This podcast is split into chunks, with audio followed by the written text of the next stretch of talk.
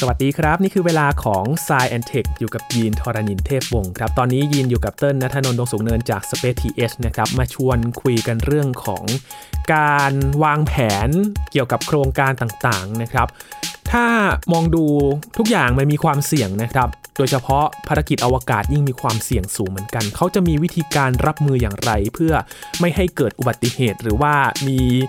อะไรที่คาดไม่ถึงเกิดขึ้นนะครับแต่ถ้ามันเกิดขึ้นแล้วเขาจะมีวิธีการจัดการยังไงกันวันนี้คุยกันใน Sci & Tech ตอนนี้ครับ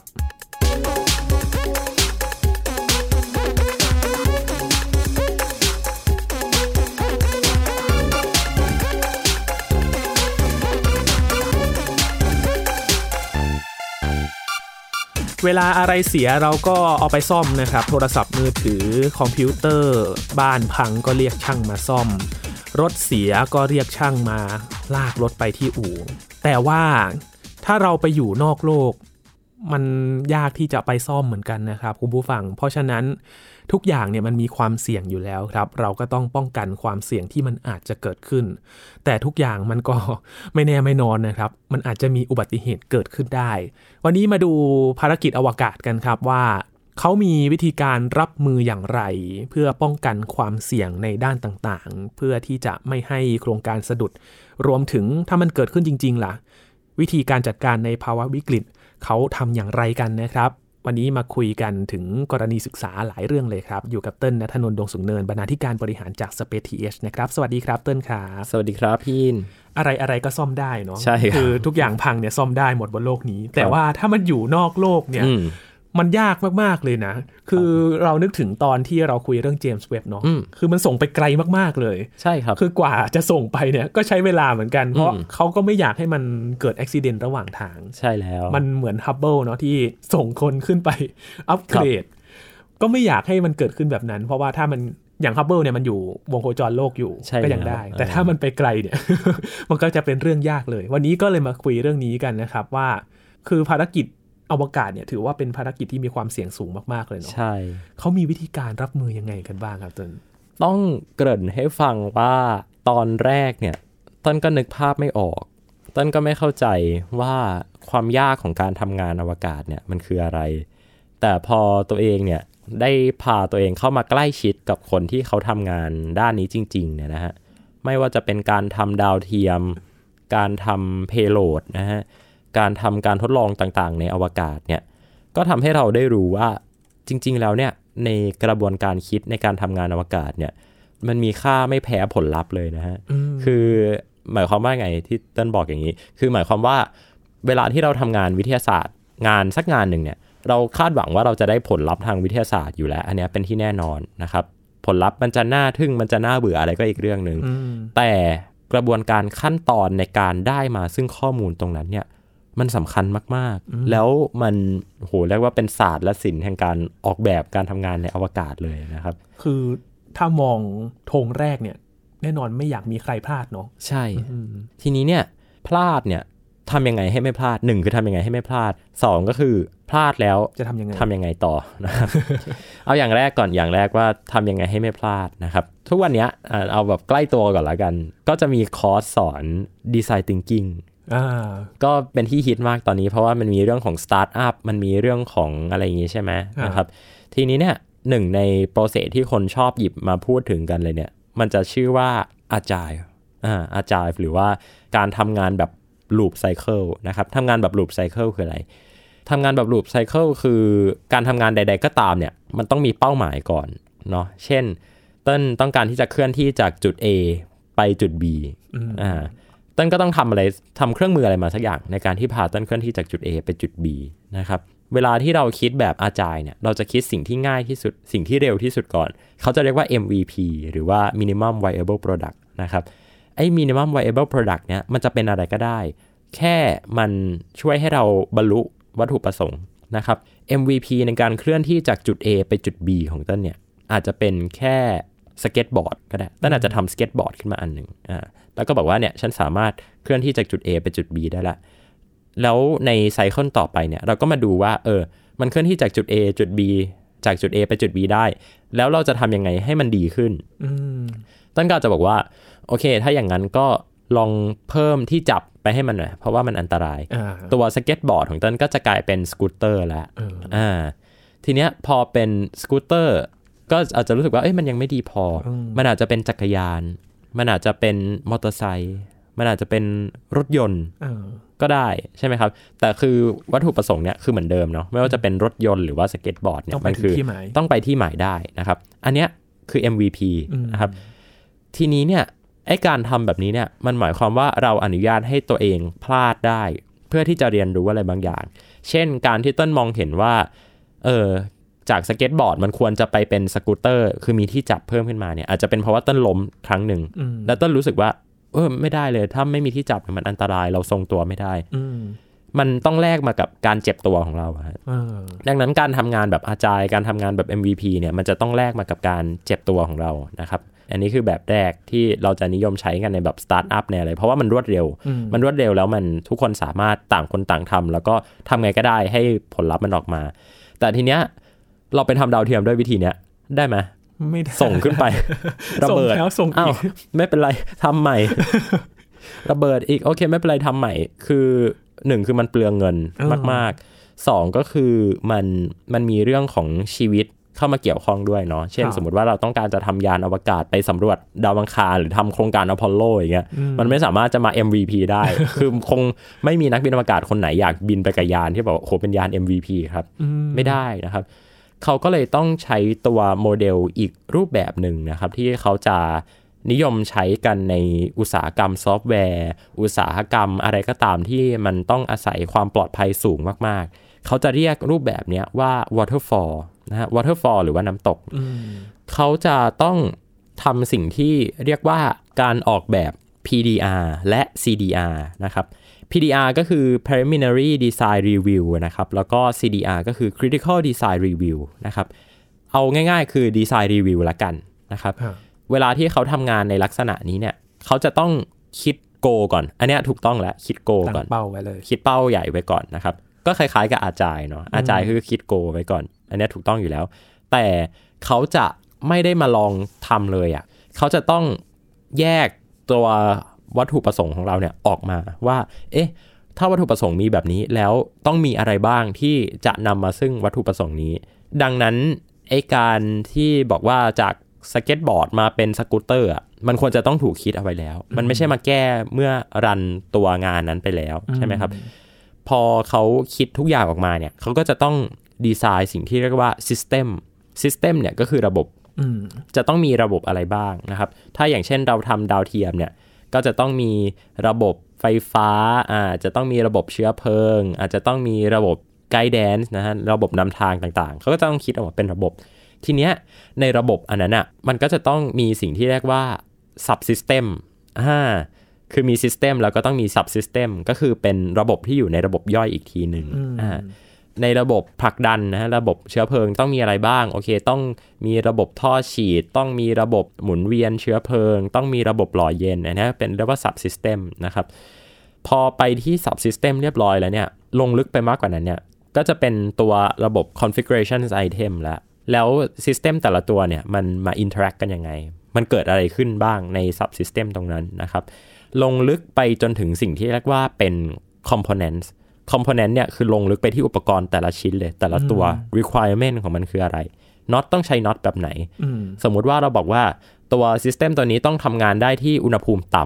ำหรืออุณหภูมิสูงมากๆเราก็ต้องไปดูน็อตแต่ละตัวเลยว่าน็อตที่ว่าเนี่ยมันรองรับการทำงานในอุณหภูมิต่ำหรือสูงหรือเปล่านะครับคือเขาจะต้องทำดีไซน์แบบเนี้ยลงมาเรื่อยๆก่อนทีนี้พอดีไซน์เสร็จแล้วเวลาเทสอะเราจะไม่เทสที่ระบบใหญ่พอเราดีไซน์ออกมาได้แล้วทำเป็นตัวชิ้นงานออกมาได้แล้วเนี่ยไม่ใช่ว่าเราจะเอาชิ้นงานนั้นไปใช้เลยพอเป็นจรวดก็จะเอาจรวดไปบินส่งเลยไม่ใช่นะเขาจะต้องผ่านกระบวนการที่เรียกว่าการรีวิวก่อนนะครับการรีวิวหรือการทดสอบซึ่งการทดสอบเนี่ยเขาก็จะทดสอบตั้งแต่ชิ้นส่วนที่เล็กที่สุดเนี่ยไปชิ้นส่วนที่ใหญ่ที่สุดก่อนเช่นถ้าเราบอกว่าตอนที่เราดีไซน์เนี่ยเราดีไซน์ว่าตัวน็อตตัวนี้เนี่ยมันจะต้องทนความร้อนได้ที่100องศาเซลเซียสเราก็จะต้องเอาน็อตชุดนั้นนะไปอบที่ความร้อน100องศาเซลเซียสแล้วดูว่ามันทำงานได้ปกติหรือเปล่าพอเราเอาน็อตชิ้นนั้นไปอบเนี่ยเราเอาตัว subsystem ตัวนั้นเนี่ยไปลองทดสอบดูให้มันทำงานอะไรบางอย่างก่อน แล้วดูว่ามันสามารถทำงานตามที่เราออกแบบไว้ตอนแรกได้ไหมแล้วก็ค่อยๆขยับขึ้นไปเรื่อยๆขยับขึ้นไปเรื่อยๆไปจนถึงระดับที่เรียกว่าเป็น full system test ก็คือการทดสอบจริงๆก่อน1ครั้งเพื่อที่จะส่งขึ้นไปบนอวกาศนะครับเหตุผลนี้แหละเป็นเหตุผลว่าทำไมกล้องโทรทัศน์อวกาศ James Webb ถึงได้กว่าจะปล่อยทดสอบแล้วทดสอบอีกเพราะว่าอุปกรณ์มันเยอะฮะลองนึกภาพดูเขาต้องทดสอบกันระดับคอมโพเนนต์ต่อคอมโพเนนต์แล้วค่อยขึ้นไปที่ assembly line ขึ้นไปที่ configuration item ขึ้นไปที่ subsystem ขึ้นไปที่ระดับ system ใหญ่นะครับเพื่อที่จะให้มั่นใจได้ว่าพอมันขึ้นไปอยู่บนอวกาศจริงเนี่ยการพลาดเนี่ยมันควรจะเป็นศูนย์นะครับหรือถ้ามันพลาดจริงๆเนี่ยการแก้ไขเนี่ยอาจจะแก้ไขด้วยข้อจำกัดมากๆเช่นฮาร์ดแวร์พังแต่ต้องแก้ด้วยซอฟต์แวร์เท่เนาะคือเหมือนบอกว่าคอมพิวเตอร์มันไหม้อ่ะคอมพิวเตอร์มันไหม้ไปแล้วบอร์ดมันไหม้ไปแล้วอ่ะแต่คุณเขียนโปรแกรมไปแก้หน่อยสิเขียนโปรแกรมแก้ให้บอร์ดมันไม่ไหม้หน่อยสิมันไม่ได้มันทำอย่างนั้นไม่ได้นะครับแต่จริงๆมันมีหลายกรณีที่เคยแก้ด้วยการเอาซอฟต์แวร์ไปแก้นะฮะเช่นโอ้โหอันนี้ตลกมากมันเคยมีกรณีว่าไอ้ตัวที่ใช้ในการเจาะพื้นดินของยาน Insight เนี่ยมันเจาะไม่ลงสักทีนึงนะครับคือเขาพยายามจะเจาะรูที่พื้นแล้วก็ยัดเอาตัวท่อที่เป็นตัวมิเตอร์ที่ใช้ในการวัดแผ่นดินไหวบนดาวอังคารเนี่ยนะฮะแย่ลงไปนะครับแต่ทีเนี้ยทำเท่าไหร่ก็ทำไม่ได้สักทีนะครับวิศวกรก็ต้องพยายามแก้ด้วยการแบบอ่ะงั้นเปลี่ยนมาใช้วิธีนี้ละกันงั้นเอาตัวที่ตักดินมาทุบๆละกันอะไรอย่างเงี้ยครับคือมันจะเป็นวิธีการแก้แบบนี้ก็คือแบบเอาของเท่าที่มีทำยังไงก็ได้ให้มันทำได้นะครับอันนี้คือไปถึงจุดที่มันเฟลแล้วจริงๆอ่ะคือแบบมันไม่ได้มันไม่เหมือนที่เราออกแบบไว้ตอนแรกนะครับแต่ว่าก็ไม่ได้เกิดขึ้นบ่อยนักสำหรับในการทำงานในวงการอวกาศนะครับเพราะว่าอย่างที่บอกไปว่าการทำแบบเนี้ยการทำ PDR CDR เนี่ยมันคือขั้นตอนสำคัญมากๆนะฮะสำคัญมากกว่าหลังจากที่มันออกไปทำงานแล้วซะอีกเพราะว่าถ้ากระบวนการเนี้ยเราหลงลืมตัวแปรอะไรไปสักอย่างนึงเนี่ยโอกาสที่จะมันพลาดเนี่ยก็จะเกิดขึ้นสูงนะครับนี่แหละเป็นสิ่งที่ต้นได้เรียนรู้จากการที่เอาตัวเองเข้าไปอยู่กับพวกวิศวกรหรือว่าอะไรที่เขาต้องทำงานด้านอวกาศคือมันละเอียดมากๆจริงๆนะฮะคือกว่าที่เราจะเห็นเนี่ยการส่งยานขึ้นไปเนี่ยโหนี่มันคือพาร์ทสุดท้ายของการทำต่างๆแล้วเนาะเพราะว่าขั้นตอนต่างๆเนี่ยมันใช้เวลากินเวลานานกว่านี้มากเลยใช่ครับจริงๆตรงนี้มันมีความน่าสนใจตรงที่เขาสามารถทำให้มันดีขึ้นได้เขาสามารถ optimize ได้แล้วเจ้าหนึ่งที่ optimize มันได้ดีมากๆเลยคือ SpaceX SpaceX เขาทำอะไร SpaceX เขามันตั้งอยู่ตั้งแต่เขาออกแบบfacility ที่ใช้ในการทดสอบแหละคือ SpaceX เขาออกแบบตัวโรงงานของเขาเนี่ยให้อยู่ภายใต้หลังคาเดียวกันทั้งหมดดังนั้นเวลาที่มันมีการทดสอบต่างๆอะไรเนี่ยวิศวกรสามารถที่จะซิงค์กันได้นะครับเป็นการลดขั้นตอนลดกระบวนการในการส่งเอกสารในการรีวิวต่างๆนะครับอีกอย่างหนึ่งก็คือ SpaceX เนี่ยเขาพยายามที่จะปรับตัวเอง optimize ตัวเองให้มีการปล่อยที่ถี่มากๆและยิ่งมีการปล่อยที่ถี่มากๆเนี่ยข้อมูลของตัวอุปกรณ์ต่างๆเนี่ยก็จะมีเยอะขึ้นนะครับสมมติว่าจะต้องเจอข้อผิดพลาดเนี่ยก็สามารถนำมาปรับแก้ได้อย่างรวดเร็วมากขึ้นรวมถึงตัวเครื่องยนต์ที่ SpaceX ใช้เนี่ยเครื่องยนต์ Merlin Engine เนี่ยนะฮะ Falcon 9 1ลำเนี่ยมีเครื่องยนต์ทั้งหมด9ตัวนะครับหมายความว่าอะไรหมายความว่าในการปล่อย Falcon 9 1ครั้งเนี่ยคุณจะได้ผลการทดสอบเครื่องยนต์ถึง9ผลคุณปล่อย2ครั้งคุณก็ได้18ผลคูณอย่างเงี้ยไปเรื่อยๆนะฮะดังนั้นลองนึกภาพดูว่าปีหนึ่งเนี่ย Falcon 9 ปล่อยจรวด 30-40 ครั้งเนี่ยคุณได้ผลในการทดสอบมาเท่าไหร่ต่อให้มันเป็นข้อผิดพลาดเล็กๆน้อยๆเช่นอุณหภูมิไม่เสถียรนิดนึงแต่คือจรวดไม่ได้ระเบิดนะแค่อุณหภูมิมันไม่เสถียรนิดนึงคุณก็ได้ข้อมูลตรงเนี้ยมาใช้ในการปรับปรุงอุปกรณ์ของคุณละสิ่งนี้นี่แหละนะครับเป็นจุดเริ่มต้นคือต้นว่าถ้าใครเข้าใจตรงเนี้ยจะอ๋อหลายๆเหตุการณ์ในวงการอวกาศเลยว่าเช่นทำไม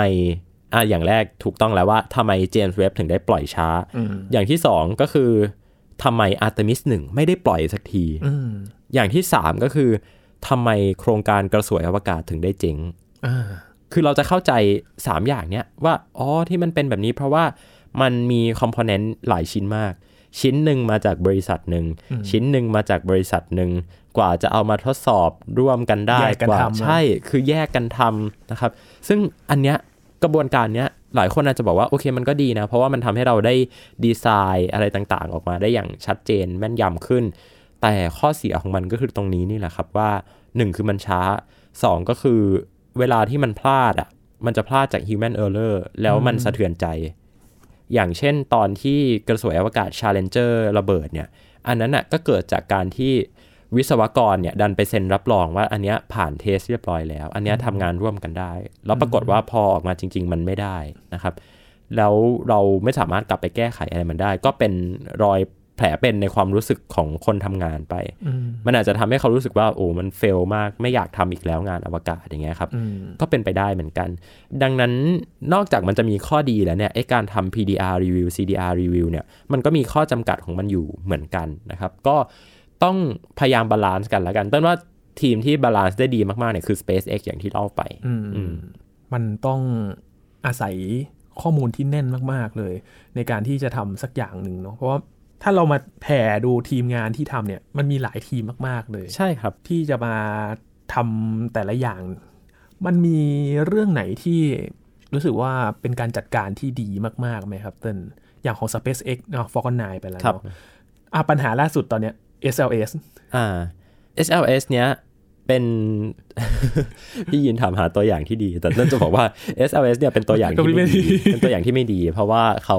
รีไซเคิลตัวคอมโพเนนต์หรือว่ารีไซเคิลตัวอุปกรณ์เนี่ยมาจากในสมัยกระสวยอวกาศเนาะ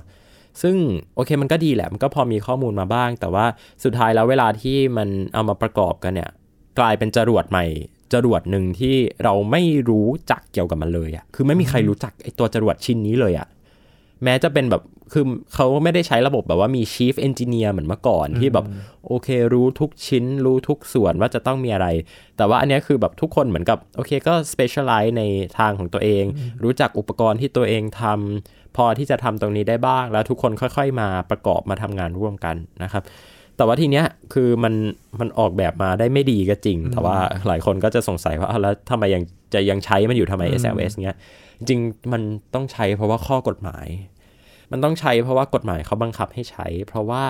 ถ้าไปใช้ Falcon 9 หรือว่าไปใช้จรวดเอกชนเนี่ยมันหมายความว่า Artemis เนี่ย90 95% 99% เนี่ยมันคือเอกชนทำถูกต้องแล้วมันจะเกิดดราม่าขึ้นแค่ทุกวันเนี้ยก็มีดราม่าระหว่าง SpaceX แล้วก็ Blue Origin แล้วว่าทำไมถึงมีแค่ SpaceX ที่ได้สัญญาไปทำนะครับมันจะเกิดความวุ่นวายต่างๆตรงนี้ขึ้น NASA เองก็เลยต้องพยายามยื้อชีวิตของ SLS เนี่ยให้มันยังสามารถที่จะมีหน้ามีตาอยู่ยังสามารถเอามาใช้ได้อยู่นะครับมันอาจจะเป็นตัวอย่างที่ไม่ค่อยดีเท่าไหร่แต่ว่าต้นว่ามันสุดท้ายแล้วเราก็ต้องยอมต้องคอมเพลมไพร์ไปเพราะว่าอย่างที่บอกไปว่าสหรัฐอเมริกาเขาเคร่งเรื่องกฎหมายเรื่องการผูกขาดทางการค้ามากๆนะครับมีตัวอย่างไหนที่เรารู้สึกว่าดีมากเราข้าม SLS ไปตัวอย่างที่ดีเนี่ยมาจากเอกชนหมดเลยมาจากเอกชนหมดเลยน่าสนใจมากเลยนะคือต้นว่าเอกชนเนี่ยเวลาที่เขาทำเนี่ยเขาจะยกเอาข้อดีของการทำงานแบบ MVP อ่ะมาใช้ร่วมกับการทำงานที่เป็นแบบดั้งเดิมคือเป็นแบบ CDR review PDR review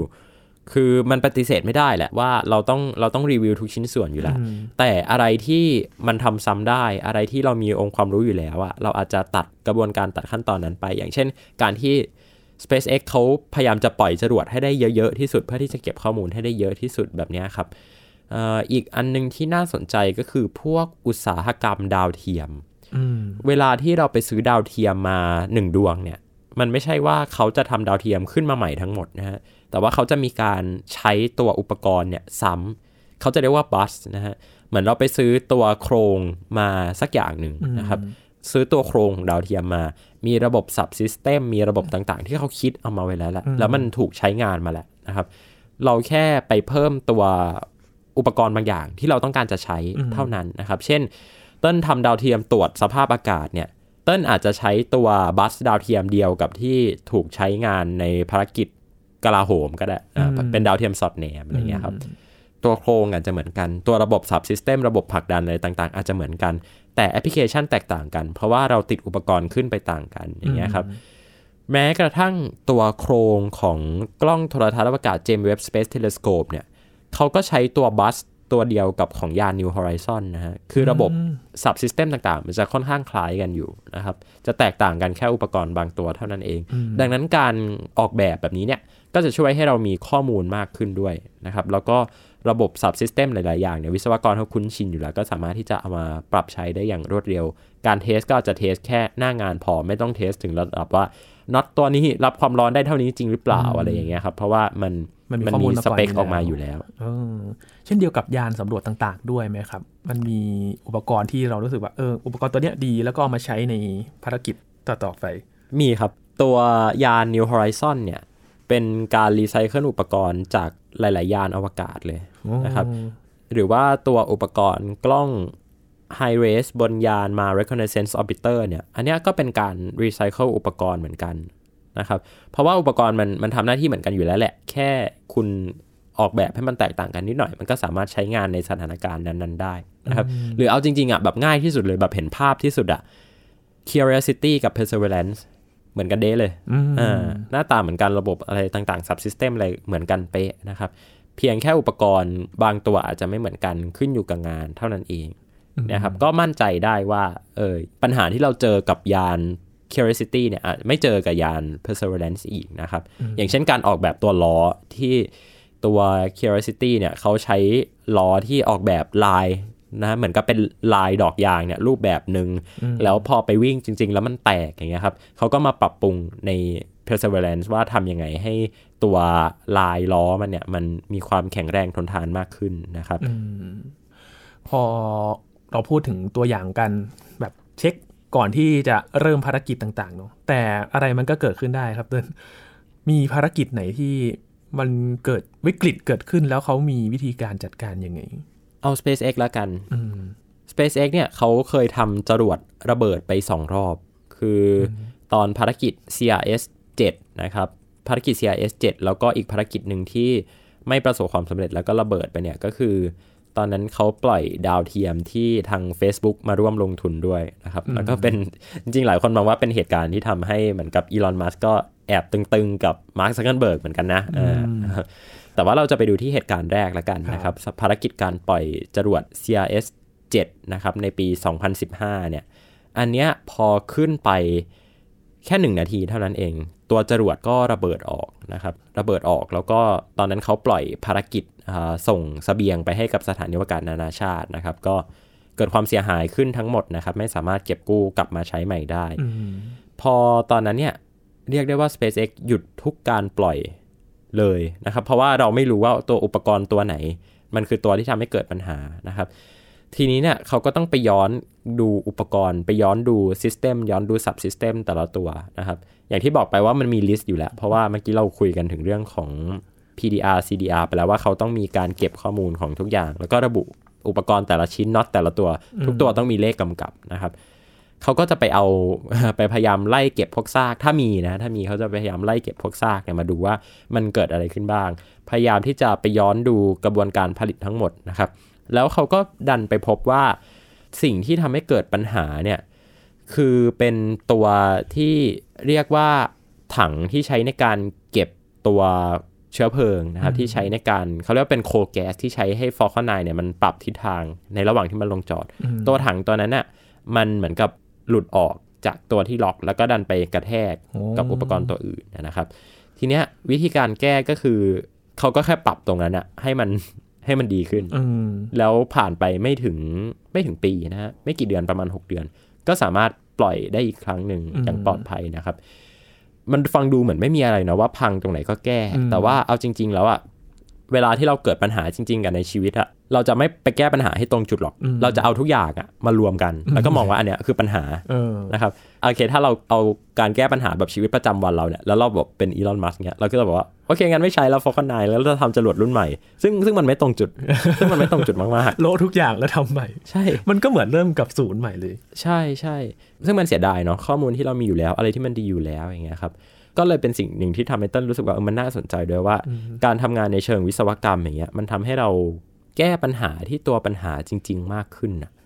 ไม่ได้แค่เอาทุกอย่างมากองรวมกันแล้วเรียกว่าเป็นปัญหา เนาะฟังดูอริยสัจ4เหมือนกันฟังดูแบบเหมือนมาสอนธรรมะต้องรู้ก่อนว่าทุกข์คืออะไรรู้ก่อนว่าสาเหตุแห่งทุกข์คืออะไรแล้วก็จะดับทุกข์ยังไงขั้นตอนการไปที่ดับทุกข์คืออะไรอย่างเงี้ยจริงๆมันคล้ายๆกันนะเอาจริงๆพอเราพูดมาขั้นตอนต่างๆเนี่ยคือมันสามารถเอามาใช้กับเราได้เลยนะใช่ครับใช่ครับแล้วอย่างจริงๆอ่ะอีกหนึ่งอาชีพนอกจากการเป็นนักสื่อสารวิทยาศาสตร์ของต้นเนี่ยก็คือเป็นโปรแกรมเมอร์เนาะคอยแบบเขียนโปรแกรมอะไรแบบนี้ครับการที่เราศึกษาเรื่องพวกนี้มาเนี่ยต้นว่ามันทำให้เราสนุกกับการแก้ปัญหามากขึ้นแล้วเราจะมี mindset ในการออกแบบอะไรบางอย่างให้มันไม่เฟลให้มันไม่พลาดตั้งแต่แรกหรือถ้ามันพลาดเราจะไปพยายามแก้ให้ตรงจุดเราจะชี้ไปที่ปัญหาตรงนั้นตรงๆเราจะไม่เอาทุกอย่างที่เกิดขึ้นมากองรวมกันแล้วบอกว่ามันเป็นปัญหานะครับบางอย่างที่เกิดขึ้นเนี่ยมันอาจจะไม่ถูกใจเราก็จริงแต่มันไม่ใช่ปัญหาไงดังนั้นเราไปแก้ปัญหาที่ตัวปัญหามันดีกว่านะครับจะได้ไม่เสียเวลาเนี่ยเป็นสิ่งที่รู้สึกว่าสนุกมากๆในการได้ลอง explore อะไรพวกนี้นะครับซึ่งจริงๆ NASA เนี่ยเขามีตัวเอกสารอันนี้เนี่ยเดี๋ยวอาจจะฝากลิงก์ให้พี่ยินใส่เอาไว้ใต้คำอธิบายนะครับเขาเขียนว่าเป็น NASA Procedural Requirement ก็คือเป็นสิ่งที่ใครก็ตามที่ทำงานให้กับ NASA หรือว่าวิศวกร NASA จะทำอะไรก็ตามแต่เนี่ยต้องมาอ่านเล่มเนี้ยให้จบซึ่งยาวมากนะฮะเขาตีพิมพ์ตั้งแต่ปี2012แล้วอันนี้ถ้าดูไม่ผิดน่าจะเป็นเวอร์ชันล่าสุดนะฮะมีทั้งหมด167หน้าครับลองไปอ่านกันดูแต่ว่าต้นว่าถ้าอ่านเล่มนี้จบเนี่ยจะเป็นวิศวกร NASA ได้เลยมันเป็นคู่มือการทำงานเหรอใช่ครับทีมวิศวะเนี่ยจะต้องใช้คู่มือเนี่ยในการดูว่าเวลาเขาเทสแต่ละอย่างเนี่ยจะต้องเทสอะไรบ้างดูยังไงบ้างการจัดการกับ system subsystem ต่างๆเนี่ยนักเรียนนักศึกษาวิศวะน่าจะชอบเพราะว่ามันจะมีเรื่องที่เราเคยเรียนกันตอนที่อยู่ในบทเรียนนะครับพวกการ manage การจัดการอะไรต่างๆ process flow diagram นะครับรวมถึงใครที่เรียนในสายของวิทยาการคอมพิวเตอร์หรือว่าวิศวกรรมซอฟต์แวร์เนี่ยก็จะได้เห็นกระบวนการขั้นตอนแนวๆนี้เนี่ยในการพัฒนาซอฟต์แวร์เหมือนกันดีเลยนะครับคือเหมือน NASA มันเป็น open source อยู่แล้วเนาะคือเขาก็ยินดีเปิดเผยแม้แต่ขั้นตอนการทำงานใช่เราก็ได้ดูว่าเขามีวิธีการขั้นตอนยังไงบ้างนะครับแล้ววันนี้เนี่ยโหพอเราคุยกันเนี่ยเราเห็นว่ากว่าจะผ่านโครงการมาจริงๆเราก็เคยคุยกันแต่ละโครงการเนาะเราจะเห็นว่าการเตรียมความพร้อมมันเป็นยังไงบ้างแต่ส่วนใหญ่เราจะเห็นขั้นตอนการปล่อยแล้วอะหรือว่าไปถึงสำรวจแล้วว่ามันเป็นยังไงกันแต่ขั้นตอนก่อนหน้านี้มันมีเวลาที่เยอะกว่าอีกใช่ครับเราจะได้เข้าใจเนาะว่าเวลาที่ภารกิจมันสำเร็จสักครั้งหนึ่งเนี่ยแล้ววิศวกรในห้องควบคุมเขาร้องเฮกันเนี่ยคือเขาดีใจอะไรกันเขาดีใจตรงนี้เนี่ยแหละครับเขาผ่านอะไรมากันบ้างเนี่ยได้รู้แล้วนะครับในตอนนี้วันนี้ขอบคุณเติ้ลมากๆเลยครับนี่คือ Sci & Tech ครับคุณผู้ฟังติดตามรายการกันได้ที่ www.thaipbspodcast.com นะครับรวมถึงพอดแคสต์ช่องทางต่างๆที่คุณกำลังรับฟังเราอยู่ครับอัปเดตเรื่องวิทยาศาสตร์เทคโนโลยีและนวัตกรรมกับเราได้ที่นี่ทุกที่ทุกเวลากับ Thai PBS Podcast นะครับช่วงนี้ยีนทรณินเทพวงศ์พร้อมกับเติ้ลณัฐนนท์ดวงสูงเนินจาก SpaceX ลาไปก่อนนะครับสวัสดีครับ